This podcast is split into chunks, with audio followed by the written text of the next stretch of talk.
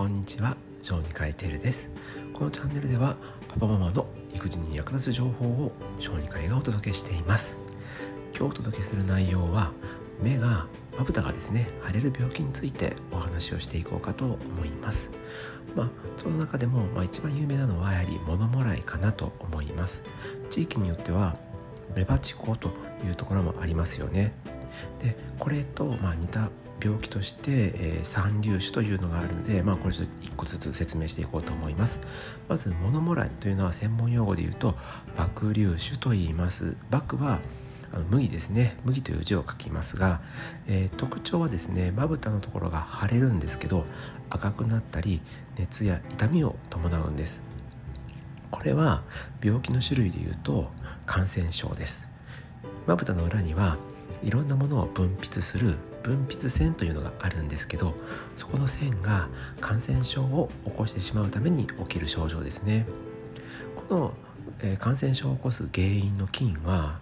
えー、表皮ブドウ球菌とか黄色ブドウ球菌のように人間の皮膚に普通に存在している菌が原因になるのがほとんどです、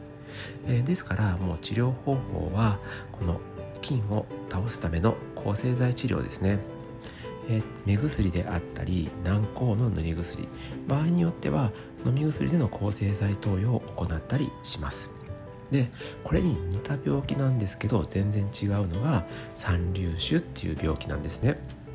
これもまぶたが腫れるんですけどポイントはさっきの病気と違って赤くなったりとか熱とか痛みとかそういうのがなくってまぶたにしこりを感じるだけなんですね。これは何でそういうふうになるかというとさっき言った、ま分泌腺の出口がこう詰まってしまうので要は詰まったせいで腫れるだけなんですね。だから感染症じゃないんです。でこの2つは見れば経験のある人には分かるんですね。で片方は赤くなって痛みがあってっていうふうに感染症の症状があります。もう片方はそうじゃないですからね。治療も実は全然違っていて三粒子の方は、まあ、基本的には自然に放ってっておいても治ります、えー、2から8週間で勝手に消失してくれるんですけれど場合によってはオンシップまあ1日に何回かですね目元を5分から10分温めてあげることによって早く治ることがあったり、まあ、ステロイドを投与するという場合もあります。あまりにも長引いてしまうと場合によっては感染を起こしてしまうのでその場合は抗生剤治療がいりますし切開をして治療する場合もあります、まあ、さっきも言ってますけど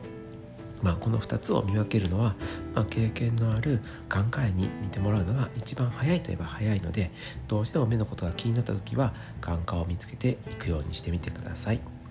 今日はまぶたの部分が腫れる病気として爆粒子と三粒子のお話をしました。目のことが気になったら是非眼科を受診するようにしてください。それではまた次回の放送でお会いしましょう。以上小児科医テルでした。